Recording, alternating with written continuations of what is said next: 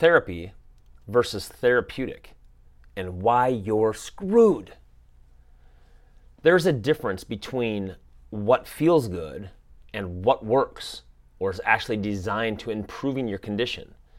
If you decide you just don't care, you just want what feels good, well, this isn't helping you. So please allow yourself to be a fly on the wall in my clinic, up in the corner where no one can see you. Just watch this repetitive daily interaction I have in my clinic. Here's me. Okay, Mrs. Jones, after your exam and evaluation, I feel confident this is what you have. And I feel comfortable that that is a correct diagnosis. And here is what you can do at home to take care of this issue. It's kind of an at home rehab idea. We call it rehab to go. This is going to speed up your issue and readily fix it. But I don't like to do that. I do this instead. The example is anything using a hot shower or massage or hot tub or stretch or whatever. It's just not what I was intending. I like to do this instead. So let's go back to me. Yes, I understand. That feels good. But that approach is incorrect. In fact, in this case, it's actually bad for you. And it's a big part of why you're not getting better. It's sabotaging your recovery. Here's what you should do instead. And, and this is why. But it just feels good. Ugh! And then I pull out my hair. And that's the old days. Now I have no hair. This happens to me every single day forever. So let's get into this for just a few minutes. Hopefully, this will help clear things up. There are two words that are very similar in nature and have a very similar definition, but they're very different in application. So let's use the word therapy to equal treatments intended to relieve or heal a disorder, and therapeutic, kind of like soothing. It just feels good. Now, these ideas and terms are similar, and at times they overlap, but they are not the same thing. And the odds are severely against your understanding the difference and how to apply it. This is because we all tend to just follow what I call our chocolate lab brains. Our chocolate lab brains are nonstop pleasure seeking, they're affirmation based. You can't tell a lab anything, it knows what it wants. Feel good triumphs over better advice. It is your fault, but I won't blame you because I know why. Because I know that it really does feel so good. But the problem is that you'll never get better. You're working against your ability to get better. What I spend 30 minutes to an hour fixing in my clinic, you spend 10 to 12 hours undoing when you get home.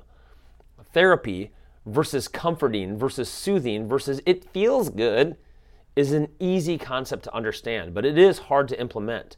So let me give you a few examples I see clinically daily, over and over and over. Heck, guys, the entire concept of you doing what feels good versus what is appropriate treatment and therapy is the entire reason I started the whole damn website. I do this lecture five to 10 times a day, one person at a time. It's exhausting. The entire plan of drchadpeters.com is in the hope that an online following will help me reach more people. This is my shotgun approach to health. So here's some examples ice versus heat, and when to do it. Now, I've absolutely chiropractically napalmed this topic to death. You'll see this come up on this website a million times. I won't make you read it again.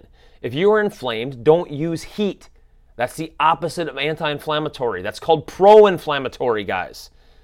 But how can I tell if I'm inflamed? Well, there are some tricks of the trade that I can do clinically, but an easy way is just to ask yourself Does ibuprofen or naproxen take the edge off? If the answer is yes, well, you learned something. Those are anti inflammatories. It says right there on the box anti inflammatory. There's no pain relieving drugs in there. It's just an anti inflammatory. So don't pro inflammatory heat treat it. But it just feels so good to take a hot shower. I love it. I get in there and I relax. Everything's better. I know, I know. But how about 15 minutes later? Because 15 minutes later it hurts again and you probably can't bend down to tie your shoes. Now, I'm sorry, I told you I wouldn't rant, and it's seriously our most discussed and played out thing. It's one of the only true negatives I have at work. I hate the lecture on ice and heat, and I do it 100 times a week. The second one, stretching. As in this one, hey doc, I don't think I stretch enough. Or the other one, I stretch all the time. I have been an hour routine I've been doing for three years now. Hasn't helped. So before we get into this one, I have already written this one up in a similar podcast blog as this one. It's called Four Reasons Why You're Tight and What to Do About It. So look at that one. I'll give you the little like Cliff Notes version here. There are many reasons for tight muscles. This isn't this isn't the 1990s. This isn't my PE teacher from back in the day. So step into the future and get away from the old adage that you need to stretch more. Back in the day, it was, oh, I'm tight, I need to stretch. The new version is, oh, I'm tight, okay, let's figure out which version of tight you have because there's a bunch of different ways to work on that. But what's that? You want to stretch still? Because it feels good? It just feels good. All right, stop reading and listening to this immediately. Start this whole podcast again next year when you're still messed up and you're exactly where you are. And you're looking for something new, come back and start this one again. But if you're still gonna use heat and stretch because it feels good, you missed the boat already. Just stop. You got something better to do with your day. Here's a clue, guys. For the most part, the entire backside of your body is already overlong. It's already overstretched. It's over elongated because we all sit too long. And just stretching a tight muscle is lame. It's most likely slowing down your recovery. Look at one of the articles I wrote with a rehab to go called Contracting the Posterior Chain. It's four simple exercises, it's 90 seconds, and it will change your world. It's the anti stretch. Okay, on to the third resting for an injury. Now, there is a time for rest. An acute issue probably needs a little rest, but I'm going to emphasize a little rest. This one. Hey, doc, I sprained my ankle like four months ago and I rested it meaning the entire time, the whole four months. And then yesterday on my first run, it came right back. Think I need more rest? Uh, no. Guess what, dude? You didn't rest. You just did nothing. Dude, we're talking like four months atrophy, weakness inducing level time off. You forgot to do something. You forgot to do anything. You're not proactive. You just did nothing. Rest by itself is by no means therapy. Ever. All right, how about massage? Now, here, I'm not trying to make anybody mad. I love massage. I have three awesome LMTs in my clinic, but massage is not for every issue every time. If you have difficulty getting out of bed each morning because your back is killing you, and if you sneezed or coughed or farted, you'd collapse in pain, then why on earth would you figure lying face down for an hour on a table would help? You won't be able to get up off the table. If you can't get out of your bed, you're not going to be able to get off the massage table. It's advice I've given you already. You need to know what you have first so you can get the appropriate treatment. My second example you want to use massage as a therapy, as in a fix for a condition, for like this one. Man, I hold all my stress right here. And just imagine my mom pointing to her shoulders and her traps. It's right here and then you go and get massages every single week for the last two years as a fix. Well, guess what? You've just done over 100 massages in a row and it's not working. If it was what you needed, you would have fixed it by now. But, Doc, it just feels so good. Okay, on this example of massage, I'm gonna throw you a bone.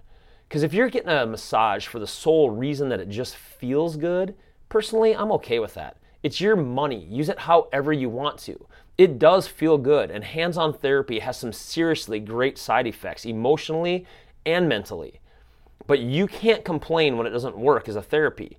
As a fix, I don't want to hear, oh, I tried massage for about two years. It never worked for me.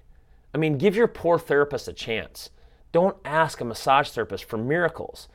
But, but my tight muscles, what about, what about them?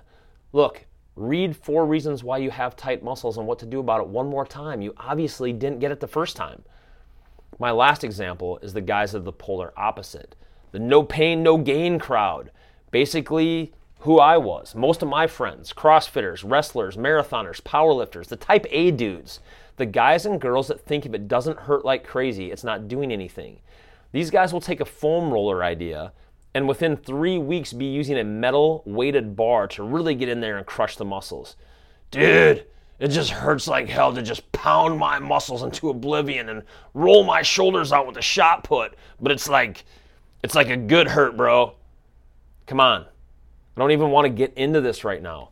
If you are serious about fixing an issue and you want to go it alone, I'm cool with that. Get to know your body. That's the reason for this. I want you to be able to do this yourself.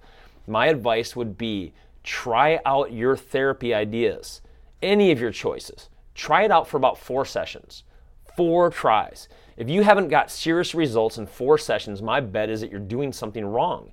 So it's time to try a different approach. Learn, get smarter with your health. Maybe you've heard the, the quote first, don't fool yourself because you're the easiest person to fool. So quit fooling yourself. Quit lying to yourself with lame justification of, it feels good. It's time to get out and fix your body.